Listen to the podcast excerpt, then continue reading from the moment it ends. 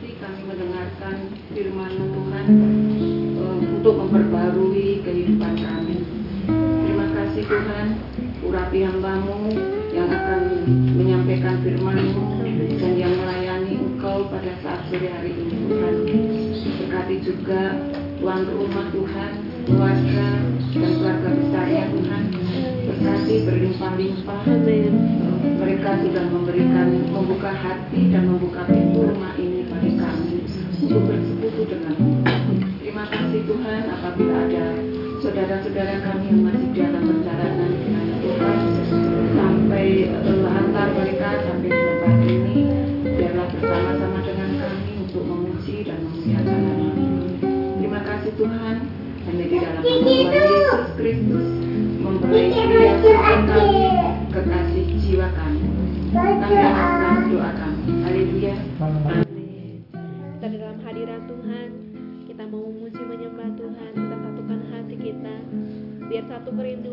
Sore hari ini berdiam di dalam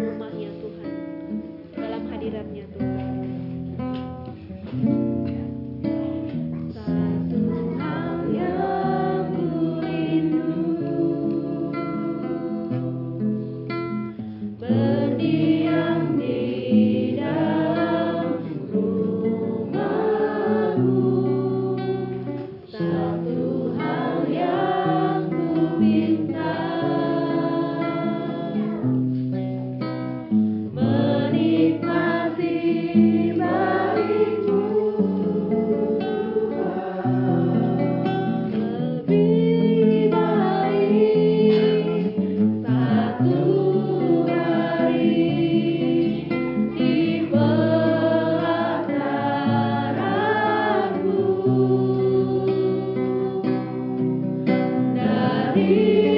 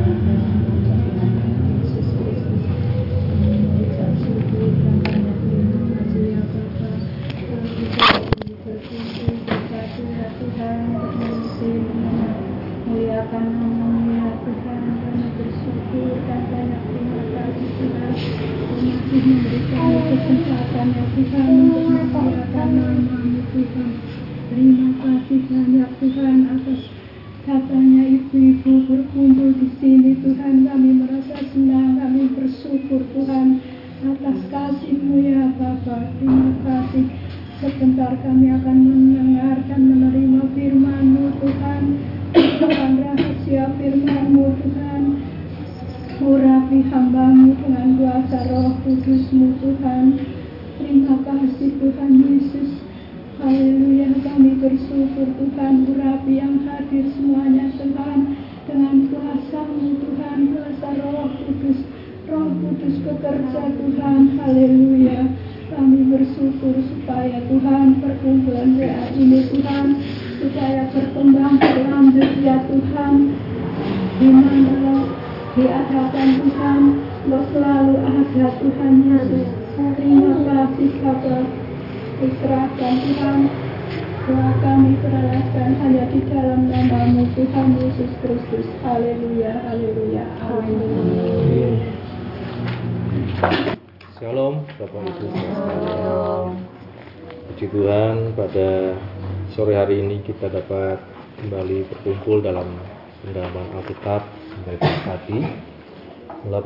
Saya ucapkan terima kasih buat keluarga tuan rumah Bapak Yohan, Bu Arni yang sudah membuka rumahnya untuk kita sekalian. Dan juga kita bersyukur kita dapat berkumpul ketemu bersama dengan keluarga dengan Ibu Harto di tempat ini Om Pringko dan keluarga Ibu Ana dan anak semuanya tempat ini kita bersyukur. Juga eh, dari ibu-ibu yang di daerah Kertek puji Tuhan juga dapat mengikuti. Ibu Pangat, Ibu Sri, Ibu Ning semuanya. Tuhan memberkati. Dan Bapak Ibu saudara sekalian pada eh, sore hari ini kita akan melanjutkan pembelajaran kita dari firman Tuhan. Di dalam 1 Yohanes pasal 1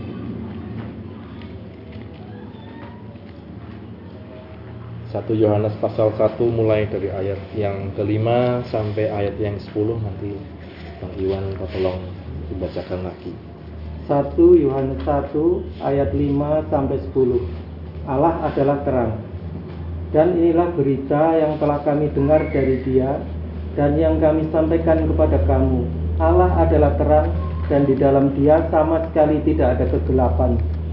Jika kita katakan bahwa kita beroleh persekutuan dengan Dia, namun kita hidup di dalam kegelapan, kita berdusta, dan kita tidak melakukan kebenaran. Tetapi jika kita hidup di dalam terang sama seperti Dia ada di dalam terang, maka kita beroleh persekutuan seorang dengan yang lain, dan darah Yesus, anaknya itu menyucikan kita daripada segala dosa. Jika kita berkata bahwa kita tidak berdosa, maka kita menipu diri kita sendiri dan kebenaran tidak ada di dalam kita. Jika kita mengaku dosa kita, maka ia adalah setia dan adil, sehingga ia akan mengampuni segala dosa kita dan menyucikan kita dari segala kejahatan. Jika kita berkata bahwa kita tidak ada berbuat dosa, maka kita membuat dia menjadi pendusta dan firman-Nya tidak ada di dalam kita. Amin. Bapak Ibu Saudara sekalian dalam pembelajaran kita di 1 Yohanes pasal 1 ini. Dari awal kita sudah belajar mengenai kalau kita lihat dari ayat 1 sampai 4 di awal-awal Rasul Yohanes mengatakan tentang firman hidup. Tentang firman hidup, firman yang bisa diraba yang bisa dilihat dan bisa disaksikan.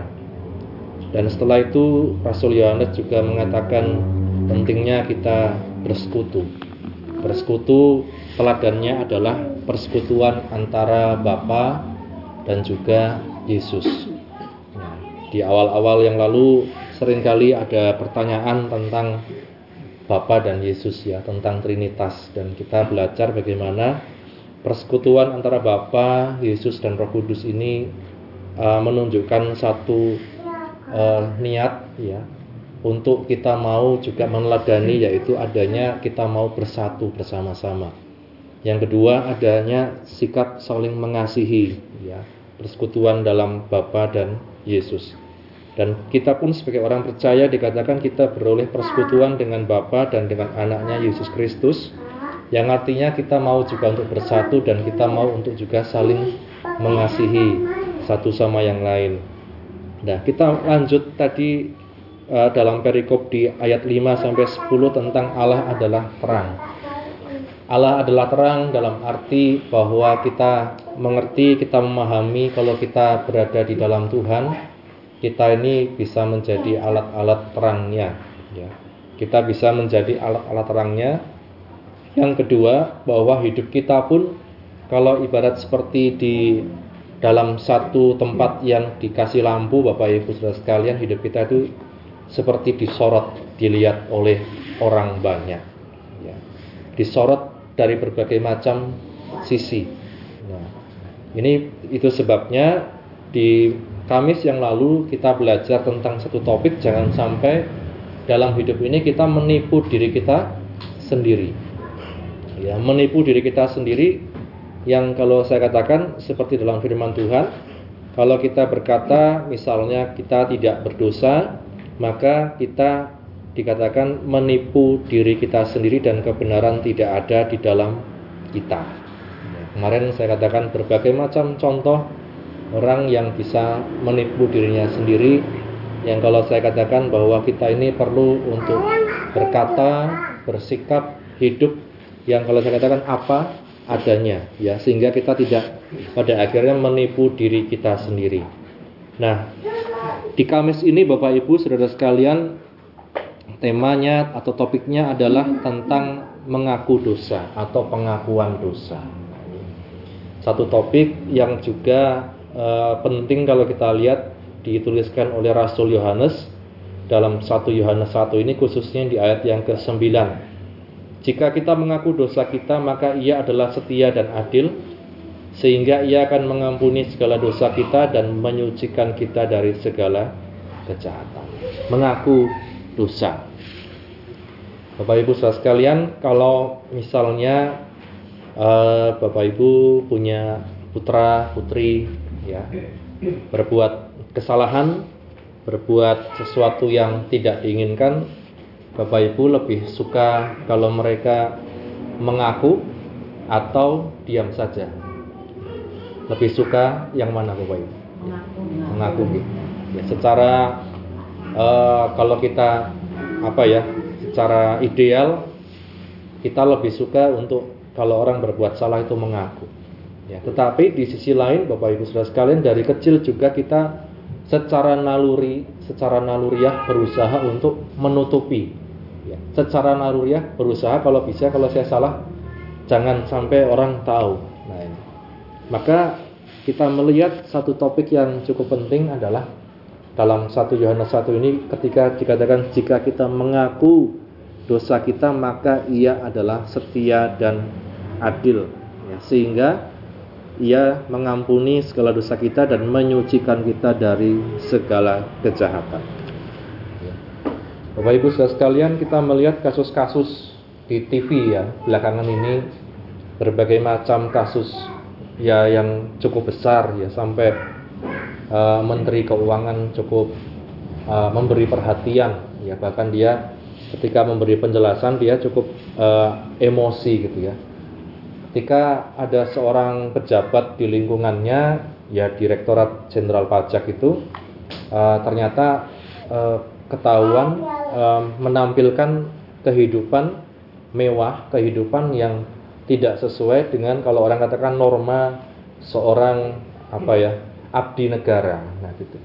Nah kita lihat Bapak Ibu sekalian kasus-kasus ini kemudian di waktu yang lalu ada tentang polisi ya juga yang uh, terkena kasus ya kemudian di waktu yang lalunya lagi ada juga uh, kementerian lain seperti Kementerian Informatika dan lain-lain. Kita lihat uh, terjadi karena apa? Karena pada akhirnya di era terbuka seperti sekarang Bapak Ibu Saudara sekalian, kalau ada satu celah, kalau ada satu kesalahan, kalau ada satu kekeliruan yang dilakukan oleh oknum itu bisa merembet ke mana-mana, ya, bisa merembet ke mana-mana beritanya. Yang dari masalah penganiayaan anak, ya mungkin gara-gara uh, masalah uh, asmara, cinta dan lain-lain bisa merembet ke arah kehidupan mewah, kemudian ke arah kemudian juga uh, seorang pejabat negara, pajak, kemudian ke arah yang lain-lain bisa merembetnya seperti itu. Karena apa Bapak Ibu sekalian kalau kita lihat tadinya orang tidak tahu, terus kemudian sekarang orang tahu. Ya. Tadinya orang tidak tahu, kemudian sekarang orang tahu. Oh ternyata seperti itu. Bahkan kalau kita lihat kalau dalam berita-berita ya uh, sekitar dikatakan pejabat itu punya harta 500 miliar atau berapa ya. Kemudian ada berbagai macam perputaran uang yang begitu luar biasa. Nah, Bapak Ibu Saudara sekalian, seperti yang Ibu Menteri katakan kalau dalam wawancaranya itu kalau orang pintar pasti dia akan menyembunyikan ya, menyembunyikan bagaimana caranya dia meraih itu semua menyembunyikan bagaimana agar orang itu tidak tahu, orang lain tidak tahu. Dan itu juga yang terjadi. Sampai sekarang diselidiki ternyata merembet ke mana-mana, Bapak Ibu, dan sangat sulit untuk dijerat hukum. Ya. Nah ini Bapak Ibu sudah sekalian, memang pada akhirnya kalau kita lihat apa yang terjadi ini berawal dari mana sesuatu yang tadinya orang lain tidak tahu, kemudian eh kalau dalam ada lagu yang beberapa kalau viral dia eh ketahuan ya. Eh ketahuan. Akhirnya jadi viral ke mana-mana bapak ibu sudah sekali nah maka kita lihat di sini kalau hubungannya dengan ayat sebelumnya kemarin.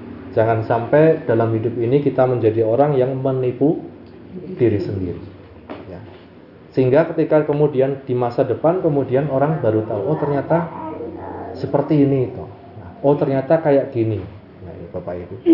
Dan kita lihat di sini betapa pentingnya untuk kita dikatakan memiliki satu uh, sikap ketika berbuat salah kita hendaknya punya satu sikap juga untuk punya keterbukaan, punya kerendahan hati untuk mengaku dosa ya.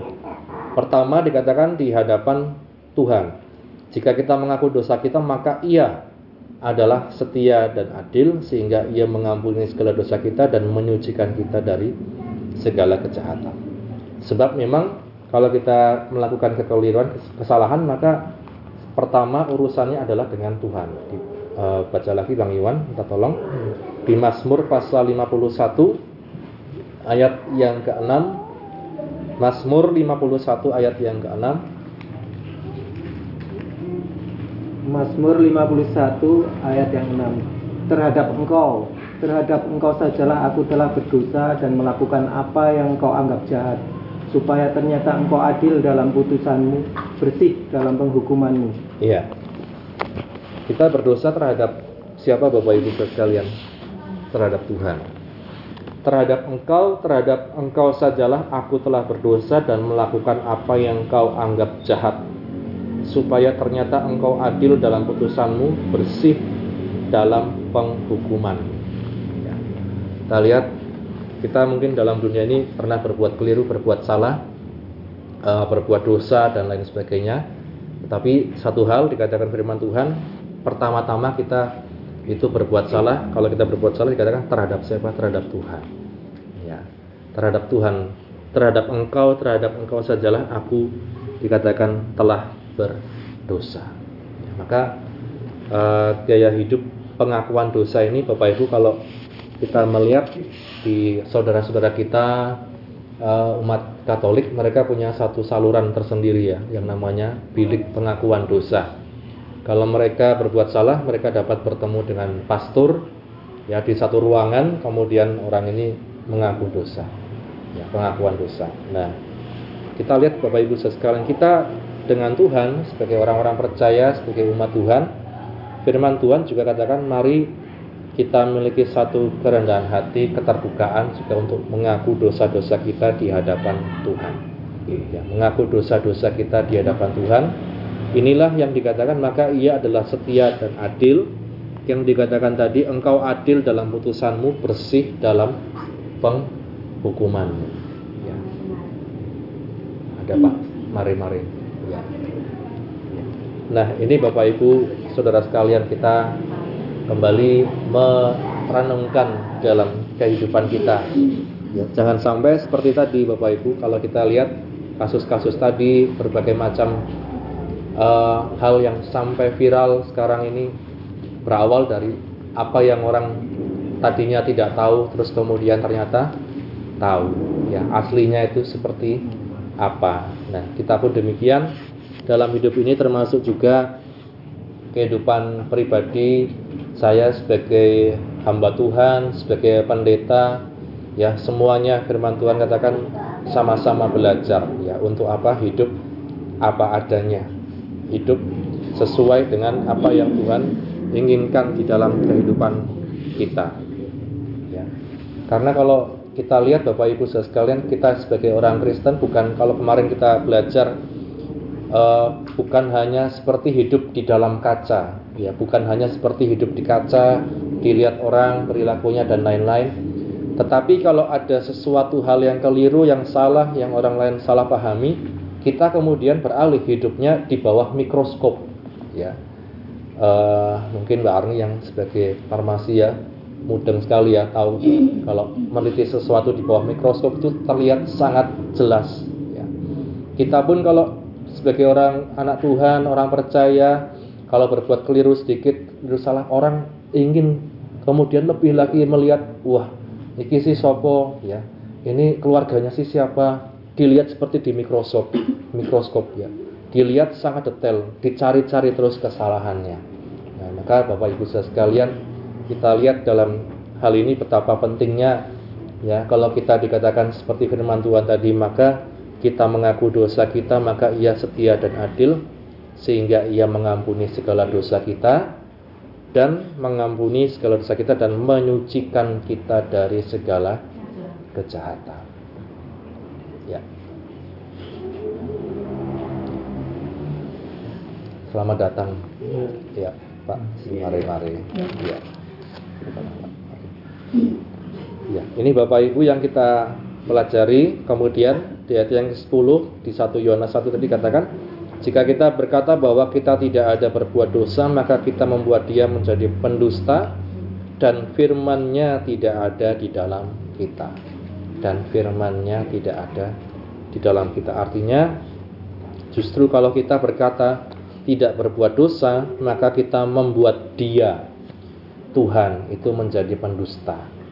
Ya kalau tadi sebelumnya dikatakan kita menipu diri kita sendiri, yang kedua sekarang kita membuat Tuhan menjadi pendusta. Kalau kita berkata kita tidak ada dosa, maka kita membuat dia menjadi pendusta dan firmannya tidak ada di dalam kita. Nah ini maka dalam hidup ini sekali lagi kita belajar menyadari bahwa kita ini tidak bisa lepas dari yang namanya kekurangan, kekeliruan, kesalahan. Bapak Ibu kita mungkin dalam seharian ini saja mungkin kita bisa berpikir yang keliru, berpikir yang salah. Kita bisa menilai yang salah, kita bisa berkata-kata yang salah, kita bisa bertindak yang salah. Tapi dengan satu kesadaran saat ini bahwa kalau kita keliru salah berdosa dikatakan kita berhadapan bukan hanya dengan orang tetapi dengan Tuhan. Maka Daud itu dikatakan dia uh, hamba Tuhan, seorang hamba Tuhan katakan Daud itu tidak takut sama orang. Ya. Daud itu tidak takut ditinggalkan orang, Daud itu tidak takut dirugikan orang, tapi yang dia takut adalah kalau Tuhan meninggalkan dia. Yang dia takut itu kalau roh Allah itu meninggalkan dia, itu yang dikatakan oleh firman Tuhan. Maka uh, kalau kita lihat yang kedua adalah mengaku kepada siapa. Mengaku kepada siapa? Yang pertama, yang paling utama dikatakan kepada Tuhan. Ya. Sebab kalau kita lihat Bapak Ibu dalam hidup ini, kalau kita mengatakan sesuatu kepada orang yang tidak tepat, justru bisa salah. Ya, justru bisa salah. Ya, yang kita katakan A, kita akui pada orang lain, orang lain malah bisa mengatakan pada orang lain C, B, D dan lain sebagainya. Mengapa? Inilah manusia Bapak Ibu Saudara sekalian. Seringkali terpesona, sering kali hal-hal uh, suka untuk apa ya kalau saya katakan melihat kesalahan orang lain, suka untuk menyebarkan kesalahan orang lain. Nah, maka mengaku kepada siapa? Mengaku kepada Tuhan yang terutama. Ya, seperti orang uh, saudara-saudara kita tadi saya katakan orang Katolik mereka punya saluran. Mereka mengaku pada pastor atau romonya karena itulah perwakilan Tuhan. Nah, kita sebagai orang percaya yang pertama adalah kepada Tuhan. Kita mengaku setiap dosa pelanggaran kita. Kemudian jika kita tahu ada orang yang bisa dipercaya, maka kita bisa meminta juga untuk dikuatkan. Ya, kita berbuat salah, berbuat dosa kepada orang-orang yang kita anggap itu bisa dipercaya, bukan orang yang kemudian kita mengatakan A, kemudian malah dia tidak bisa menerima, kemudian dia katakan sebarkan hal-hal yang salah, sebarkan hal-hal yang keliru. Jadi makanya mengaku kepada Tuhan itulah yang utama. Karena dalam hidup ini firman Tuhan katakan kita tidak bisa lepas ya kita tidak bisa lepas dari pandangan Tuhan. Di Mazmur pasal 139 Mazmur pasal 139 Bang Iwan kita tolong. Ayat 1 dan seterusnya Mazmur 139 ayat 1 dan seterusnya Doa di hadapan Allah yang Maha Tahu. Untuk pemimpin biduan Mazmur Daud. Tuhan, Engkau menyelidiki dan mengenal aku. Engkau mengetahui kalau aku duduk atau berdiri. Engkau mengerti pikiranku dari jauh. Engkau memeriksa aku kalau aku berjalan dan berbaring. Segala jalanku kau maklumi. Sebab sebelum lidahku mengeluarkan perkataan, sesungguhnya semuanya telah kau ketahui ya Tuhan. Dari belakang dan dari depan engkau mengurung aku dan engkau menaruh tanganmu ke atasku. Terlalu ajaib bagiku pengetahuan itu, terlalu tinggi, tidak sanggup aku mencapainya. Ke mana aku, dapat pergi menjauhi rohmu? Ke mana aku dapat lari dari hadapanmu? Jika aku mendaki ke langit, engkau di sana. Jika aku menaruh tempat tidurku di dunia orang mati, di situ pun engkau. Jika aku terbang dengan sayap fajar, dan membuat kediaman di ujung laut juga di sana tanganmu akan menuntun aku dan tangan kananmu memegang aku. Ya, sampai di sini kita lihat ya baik. Kita hidup dalam satu keterbukaan di hadapan Tuhan. Ya, maka satu cara untuk kita dapat kalau saya katakan selamat ya secara normal gitu ya menjalani hidup ini adalah kita juga menyadari bahwa kita hidup dalam satu keterbukaan di hadapan Tuhan di mana pun kita berada, apa pun yang kita kerjakan, apa yang kita lakukan itu semua dikatakan Tuhan ada di sana. Ya. Kita menyadari bahwa meskipun kita mungkin di dalam satu tempat persembunyian, di dalam gua, di mana pun, tapi Tuhan dikatakan ada juga di situ melihat setiap kehidupan kita. Ya. Keterbukaan. Ini juga yang bahasa yang dipakai pemerintah ya zaman sekarang era keterbukaan. Semua diusahakan terlihat oleh masyarakat, semua dilihat oleh masyarakat sehingga orang tahu kalau pejabat itu apa-apa ya. Sehingga kita melihat era keterbukaan ini sangat penting juga dalam kehidupan kita sebagai orang percaya, anak Tuhan. Ya, kita menyadari kita ini di hadapan Tuhan yang tidak bisa kita menyembunyikan sesuatu apa pun di hadapan Dia. Bahkan di Ibrani katakan kita ini telanjang ya di hadapan Tuhan Eh, dan firman Tuhan itu seperti pedang yang menusuk sangat dalam, memisahkan hati dan jiwa, sumsum -sum dan sendi-sendi atau tulang itu ya. Artinya Bapak Ibu Saudara kita tidak bisa menyembunyikan apa-apa di hadapan Tuhan. Ya, kita tidak bisa uh, berperilaku seperti apa yang kemudian kita bisa meminta Tuhan untuk ya gimana ya Tuhan ya dan sebagainya. Ini Bapak Ibu. Maka kita menyadari hal ini, kita terbuka di hadapan Tuhan. Yang kedua, Bapak Ibu, masalah pengakuan juga kita melihat di uh, media sosial, di kesaksian-kesaksian. Saya juga pernah dengar kesaksian-kesaksian tentang orang-orang yang terbuka mengaku dosa-dosa dan lain-lain dan juga hari-hari ini juga gereja-gereja kadang begitu getol tentang kesaksian, tentang pengakuan dan lain sebagainya. Tetapi jangan sampai kita terjebak pada satu uh, satu titik di mana tanpa kita sadari kesaksian kita atau pengakuan kita itu hanya untuk kepuasan batin kita. Kita menyadari kesaksian atau pengakuan kita itu hanya untuk memamerkan sesuatu yang orang lain tidak ingin tahu. Tetapi yang penting adalah bagaimana dalam kehidupan kita, kesaksian kita, pengakuan kita, entah itu pengakuan dosa dan lain sebagainya, dibarengi dengan satu sikap pertobatan. Bapak Ibu kalau e, misalnya anak ya kita punya anak putra atau putri e, berbuat salah terus menerus kesalahan yang sama titik yang sama ya. Ya sorry yo ya. Salah ya sorry ya aku salah mengaku besoknya sorry ya aku salah lagi mengaku. Terus seperti itu. Artinya tidak ada satu perubahan. Ya mengaku hanya untuk kepuasan batinnya. Hanya untuk agar dia tidak merasa bersalah. Itu yang berapa waktu lalu saya sampaikan. Maka sangat penting dalam kehidupan kita Bapak Ibu selain pengakuan yaitu pertobatan. Ya. sehingga kita tidak mengulangi lagi kesalahan yang sama. Ini Bapak Ibu saudara sekalian maka dari itu seperti kita juga kalau mendengarkan kesaksian di YouTube di mana banyak sekali kesaksian, maka kita juga harus berhati-hati. Ya.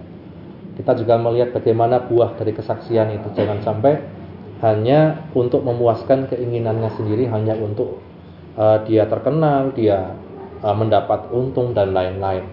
Tapi benar-benar ada perubahan di dalam kehidupan. Ya. Berapa waktu yang lalu silam ya pernah juga ada acara gitu ya. Uh, baik di Wonosobo di mana orang mengundang artis untuk melayani mengundang artis melayani kemudian juga akhirnya dia kesaksian dia pengakuan dosa dan lain-lain. Tetapi di sisi lain beberapa waktu kemudian tahun-tahun berikutnya dia kembali kepada kehidupan yang lama ya. kembali kepada kehidupan yang lama karena tidak kuat Kesaksian, pengakuan tidak dibarengi dengan satu pertobatan, tidak dibarengi dengan firman Tuhan, belajar. Nah ini, maka kita pun dalam melihat ayat ini Bapak Ibu jangan kita kebiak uyah ya, tapi juga kita belajar bagaimana yang pertama kalau kita berdosa, kita bersalah itu di hadapan Tuhan. Karena semuanya terbuka di hadapan Tuhan, kehidupan kita. Yang kedua, dikatakan kita mengaku dengan satu ketulusan dan kita mengaku dibarengi dengan pertobatan. Pertobatan inilah yang justru kalau saya katakan lebih penting dalam kehidupan kita sebagai orang percaya, bukan sekedar kata-kata, bukan sekedar pengakuan. Ya. Amin, Bapak Ibu Saudara sekalian, ini yang saya sampaikan di sore hari ini. Monggo bagi yang ingin sharing atau yang ingin mempertanyakan atau yang mungkin punya pengalaman tentang hal ini, kita bisa berbagi bersama. Silakan Bapak Ibu Saudara sekalian. Shalom. Shalom. Jadi untuk pertanyaan yang nomor satu, eh, kapan waktu kita eh, mengaku terus eh, bagaimana kan perasaannya? Jadi waktu ke, dulu ditandain pertama home Bible study seperti ini, eh, saya juga bersaksi ya bahwa sering mengucapkan kata-kata kotor gitu ya. Jadi sewaktu merawat paman di rumah itu uh, rasanya tuh sangat uh, di waktu mengucapkan itu uh, agak spontan gitu ya. Jadi langsung keluar tapi setelah setelah itu tuh seperti ada perasaan menyesal bagi bagi saya itu sangat sangat menyesal ya ya bahkan uh, menangis ya di dalam hati itu menangis. Uh, kenapa? Uh, bisa mengucapkan ya emosi gitu ya kata-kata itu jorok dan lain sebagainya seperti itu ya. jadi uh, kendalanya seperti itu tuh uh, bisa diucapkan ya tadi. Uh, bisa diulangi baik pertanyaan nomor satu? Ya itu. Benar ya? Ya jadi seperti itu nomor satu yang tadi terus yang nomor dua itu apa sih halangannya untuk mengucapkan kepada Tuhan itu apa kenapa dosa kita itu diucapkan? Ya ada perasaan malu kepada Tuhan dan yang kedua ada kayak gengsi pada pada Tuhan kita sendiri tapi itu masih ada juga dalam hati saya atau perasaan. Jadi kalau itu mengaku dosa itu agak terlalu berat ya bagi saya uh, tapi ya saya lanjutkan aja. Kita kan langsung kepada Tuhan tahu bahwa Tuhan itu maha pengampun dan apalagi barusan mendapat firman jika kita mengaku kan jadi kita nggak terlalu membenci kepada Tuhan ya. Jadi dia adalah setia dan adil mengikuti. Jadi pengalaman dari HBS yang pertama ditandain dulu terus memiliki kendala apa untuk mengaku dosa. Ya kalau terhadap Tuhan ya agak berat sih ya jadi takut dihukum dan lain sebagainya gitu. Jadi, ada perasaan macam-macam. Tapi ya puji Tuhan sampai sekarang Tuhan masih menyertai saya terima kasih shalom shalom ya, terima kasih Bang Iwan jadi kalau kita lihat dari kesaksian tadi gengsi dan malu itu sering kali Bapak Ibu sekalian menjadi penghambat orang untuk terbuka pada Tuhan ya. gengsi dan malu itu juga kadang juga bisa menghambat hubungan kita satu dengan yang lain gitu Pak Ibu. Karena gengsi dan malu kita tidak mau orang tahu jeleknya kita itu seperti apa. Maunya orang tahu tuh kitanya baik terus itu ya. Tapi ketika tahu jeleknya orang tidak mau ya menutup-nutupi. Ada lagi Bapak Ibu sekalian.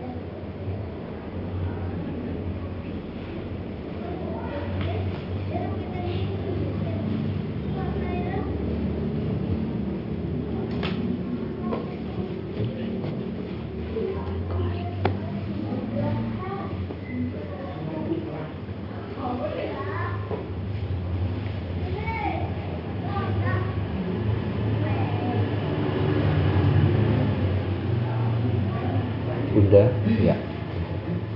Eh, ya. Sambil menunggu yang lainnya daripada saya memberanikan diri untuk menyampaikan pendapat. Sebenarnya eh, dalam setiap permasalahan yang kita hadapi kebanyakan orang termasuk saya selalu menempatkan diri posisi yang tadi sehingga eh, kita tidak merasa bersalah atau apalagi untuk minta maaf. Itu aku salah kok gitu. biasanya seperti itu kebanyakan orang. Eh, kadang kita termasuk saya. Untuk meminta maaf atau eh, apa mengaku dosa mengaku kesalahan kepada Tuhan maupun kepada orang itu membutuhkan juga keberanian seperti yang eh, kemarin saya katakan keberanian keberanian. Dan kalau ini saya tambahkan kerendahan hati. Ketika kita rendah hati mau kita rendah bisa introspeksi diri eh, bahwa ini loh salah saya gitu itu kita akan berani mengakui.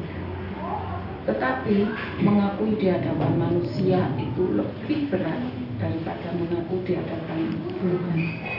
Mengaku di hadapan Tuhan ketika tidak ada orang kita bisa menangis, kita bisa menyampaikan semuanya, tetapi mengaku di hadapan orang itu hukuman sosialnya itu sangat berat.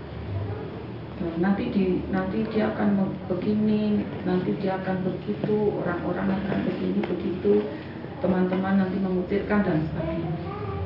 Jadi memang untuk mengaku dosa itu betul-betul teramat sangat berat kalau saya rasakan.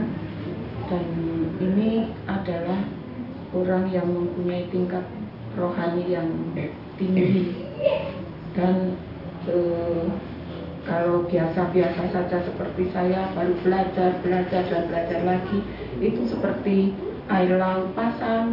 kadang-kadang semangat, kadang-kadang rendah hati, kadang-kadang um, berani minta maaf mengakui bahwa itu kesalahan saya. Bahkan ketika bukan kesalahannya pun diakui kesalahan aku minta maaf minta maaf lebih dahulu berani. Tetapi ketika surut kita keras hati lagi. Oleh karena itu betul-betul kita harus eh, mendekatkan diri pada Tuhan supaya kita tidak surut melainkan pasang terus. Nah Kemudian saya juga akan menanggapi apa yang tadi disampaikan. Akhir-akhir ini terjadi di Indonesia ini yang luar biasa berita-berita yang seperti itu.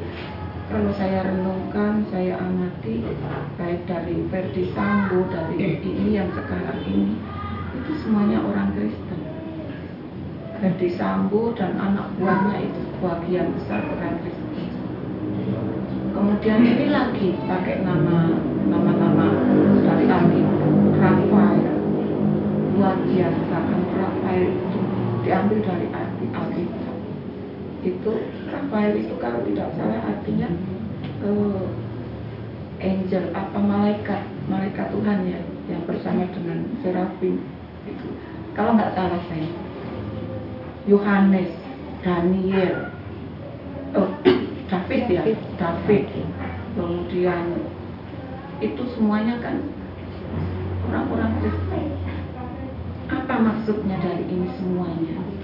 Mungkin bagi mereka yang di luar itu loh.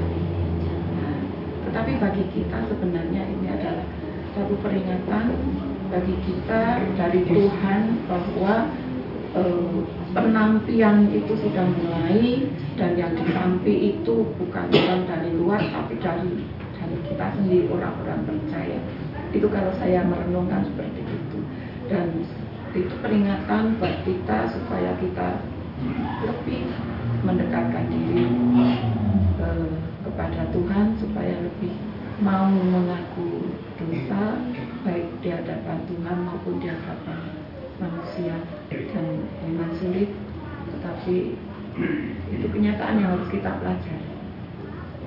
Demikian terima kasih. Terima kasih Bunda. Menambahkan bahwa memang selain keberanian kita perlu kerendahan hati ya untuk mengaku dosa. Dan yang kedua seperti yang disampaikan memang umat Kristen sedang mengalami satu situasi ya. Kasus-kasus ini kebanyakan orang Kristen semua itu ya. Yang Verdi Sambo yang eh, RAT Rafael itu ya dan lain sebagainya. Kita pun sebagai orang Kristen mari kita menampilkan juga pribadi-pribadi yang sesuai dengan firman Tuhan. Ya berharap hanya pada Tuhan ya dalam setiap apa pun yang kita kerjakan baik kita di mana pun kita berada kita belajar untuk kalau saya katakan tadi ya apa adanya di hadapan Tuhan di hadapan manusia. Mungkin ada yang mau menambahkan lagi? Tuan rumah?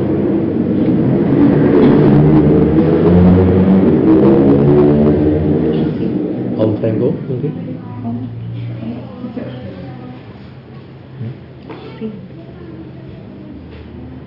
Mungkin ada kesaksian atau dari tuan rumah? Uti, Uti. Atau Uti? ya, oh iya. Shalom. Shalom. Ya, ini memang pengalaman lama ya, tetapi sampai saat ini ya bagi saya memang tetap saya ingat ya suatu saat saya pernah dipercayakan memegang suatu sistem gereja. Ya sebenarnya saya nggak paham sih soal sistemnya tapi ada seorang perempuan memang saya melayani ya waktu itu saya udah bapak-bapak tapi dia masih muda ya. Nah memang dari kelas dia memang di atas di atas saya. Jadi pas lagi asik apa ya ibadah ibadah apa? Jadi memang kalau pada saat itu yang khotbah ini bukan bukan main-main orangnya gitu ya. Memang orangnya seriusan. Kalau ngomong juga memang dia dari panggung juga apa kan. Jadi saya dipercayakan apa itu. Jadi memang pengkhotbahnya sorot saya terus ya. Tapi ini yang perempuan ini yang teman saya langsung datang. Nah pak tolong tolongin dulu nih pak. Katanya gitu wah maaf terganggu nanti ke depan. Saya yang ditegur saya bilang gitu. Soalnya dia langsung ngasih kode kan. Memang orangnya agak keras sih ya. Kalau, kalau kita pemain salah atau uh, still sound system itu kan volumenya apanya ya. Kita kita langsung dia apa benar-benar dia apa apa nggak bisa sih? Gitu kan langsung tegur jadi ini yang saya jaga kan. Akhirnya saya nggak izinin nyolok sesuatu takutnya kan bunyi pegang ke depan itu kan. Bilang aja nggak tahu. Katanya gitu sama saya waktu itu. Pas lagi apa ibadah kan. Sebenarnya saya disuruh jaga sound system. Bukan soal bidang saya di situ tapi uh, jaga anak-anak anak-anak sekolah minggu supaya jangan keliuran gitu. Uh, ini langsung rontok saya sepanjang ibadah itu. Sepanjang ibadah itu. Wah masih muda orangnya itu gitu. Nah sama bapak-bapak gitu rasanya waktu itu kan benar-benar nggak menghargai orang rasanya gitu. Tapi kalau waktu itu pelayan-pelayan itu kalau udah bubar harus apa dulu? Uh, evaluasi. uh, salaman dulu ya. Kita udah dianggap pelayan waktu itu ya. Dia juga memang yang tadinya yang minta tolong sama saya termasuk juga teman pelayan ya jadi saya langsung duluan turun waktu itu. Saya langsung duluan turun. Udah tahu saya dia udah pasti duluan tahu bukan? Ketika sistem saya apa? Langsung salam gitu ya kan? Langsung salam. Akhirnya begitu apa uh, langsung reda hati saya. Hati dia pun juga nggak ada apa-apa sampai sekarang ya. Jadi itu merupakan suatu ya, ya kerendahan hati lah. Sekalipun pamannya orang lain yang ya yang salah kan tapi kita berani untuk minta maaf ya. Saya salam ya tadi yang maaf maaf ya saya bilang gitu. Sebelum salaman semua yang lain kan dia duluan saya salam saya duluan turun. Jadi hubungan saya dengan dia ya tetap baik. Gitu. amin pengalaman pribadi uh, selek mungkin ya selek bahasanya ya sama orang lain tapi mari-mari untuk minta maaf duluan ya kan. Ini yang pelajaran untuk kita sekalian ya. Ya seperti itu hidup dalam uh, firman Tuhan. Ada lagi Bapak Ibu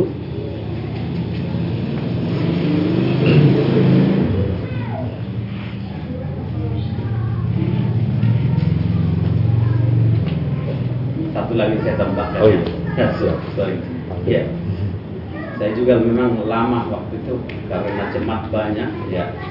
Saya mengabdikan diri lah jadi tukang parkir di bawah. Karena memang tiga kali masuk kan. Jadi dua kali ibadah saya jaga parkir. Ini parkir parkir gak apa apa kan?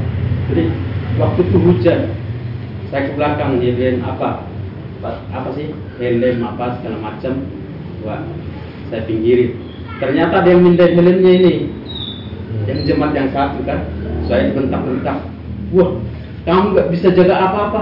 Katanya gitu kan. Saya memang nggak tahu itu. Dipindahin orang lain. Itunya saya mau pulang ini gimana? Harus tanggung jawab. Katanya gitu kan.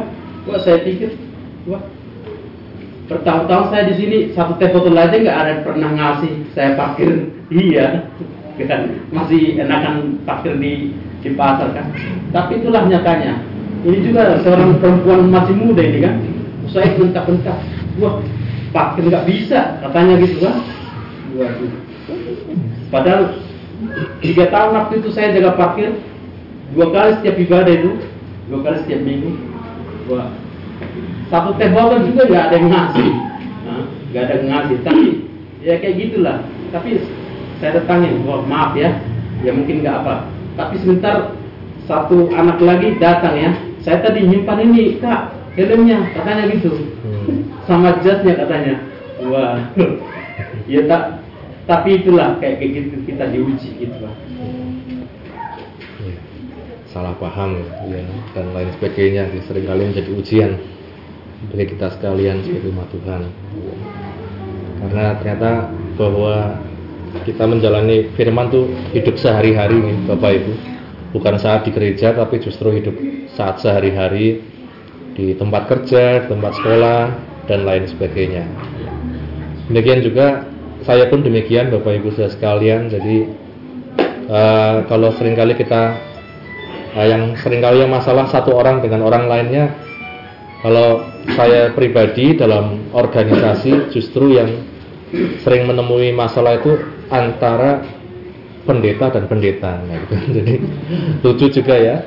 Nah, waktu khotbah bilangnya kita harus berdamai tetapi waktu ketemu malah susah damai gitu ya pendeta. Nah, artinya bahwa siapa pun kita entah pendeta entah uh, jemaat Tuhan dan lain-lain masih daging masih manusia.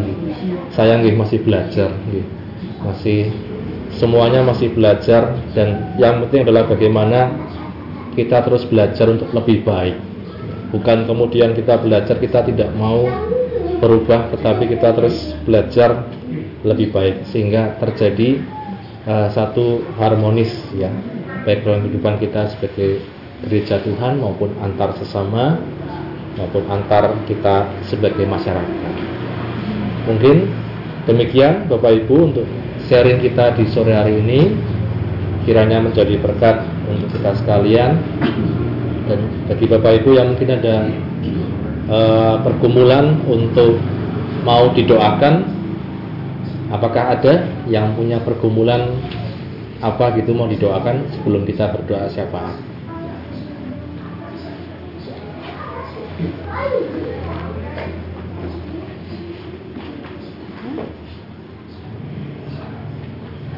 tuan rumah ada apa kok ada kok ada permohonan doa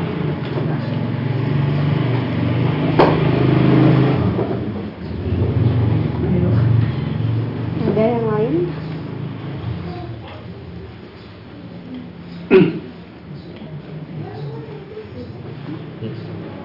Ya. Ya, terima kasih untuk firman Tuhan. Sudah bagikan saat sore hari ini bagi kita. Kiranya menjadi kekuatan iman untuk kita semakin diperlengkapi, semakin dalam mengenal Tuhan, dan semakin serupa dengan apa yang Tuhan mau dalam hidup kita. Eh, terima kasih untuk hambanya yang sudah mendengar firman Tuhan dan kita akan masuk dalam doa syafaat juga doa penutup. Kita akan berdoa eh, untuk pekerjaan Tuhan di gereja kita, di jemaat Tuhan yang membutuhkan bantuan doa untuk kota Wonosobo, bangsa Indonesia, hamba-hamba Tuhan kita dukung dalam doa juga untuk tuan rumah tempat ini supaya terus setia dalam Tuhan, terus diberkati dengan segala apa yang diusahakan dikerjakan. Doa ini saya serahkan kepada Bapak Simare-Mare untuk memimpin kita dalam doa.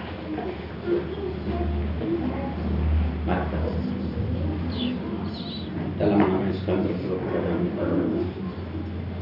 kita mengasihi setiap hal yang terjadi dalam kehidupan kami. Hati kami Tuhan tidak ada yang tersembunyi dalam nama Yesus. Tuhan setiap yang lebih Tuhan kami mau dan kami Tuhan terhadap siapa Tuhan. Maaf kesalahan kami dan ajari Tuhan untuk membiasakan diri ya Tuhan minta maaf kepada orang lain ya Tuhan dengan hati yang berubah dan dalam nama Yesus. Tuhan ajari kami dengan firman Tuhan. Kuduskan kami Tuhan sucikan kami. Di dalam nama Yesus. firman-Mu yang memiliki seluruh hidup kami hati pikiran kami ya Bapak Tuhan kami semuanya Tuhan yang ada di tempat ini. Dan keluarga Tuhan maupun Tuhan saudara-saudara yang tidak berada di tempat ini Tuhan kiranya Tuhan yang menolong keberadaan mereka di mana mereka berada pada saat ini. Dalam nama Yesus. Berkati tempat ini Tuhan berkati kebenaran mereka. RT RW Tuhan kami. Tuhan bahkan di mana pun kami masing-masing berada tetap tangan yang menyertai kami yang menolong kami. Tetapi kalau Tuhan menolong kami juga Tuhan dalam setiap pekerjaan kami dalam setiap usaha kami. Tuhan tolong kami ya dalam nama Yesus berkati kami semua yang ada di tempat ini Tuhan yang selalu bersama kami penyertamu Tuhan sangat penting bagi kami di dalam nama Yesus kami bersyukur amin Tuhan memberkati engkau dan melindungi engkau. Tuhan menerima engkau dengan wajahnya dan memberi engkau kasih karunia. Tuhan menggantapkan wajahnya kepadamu dan memberi engkau damai sejahtera. Doa ini kami akan di dalam nama Tuhan Yesus Kristus. Mari kita nyanyikan Bapa terima kasih.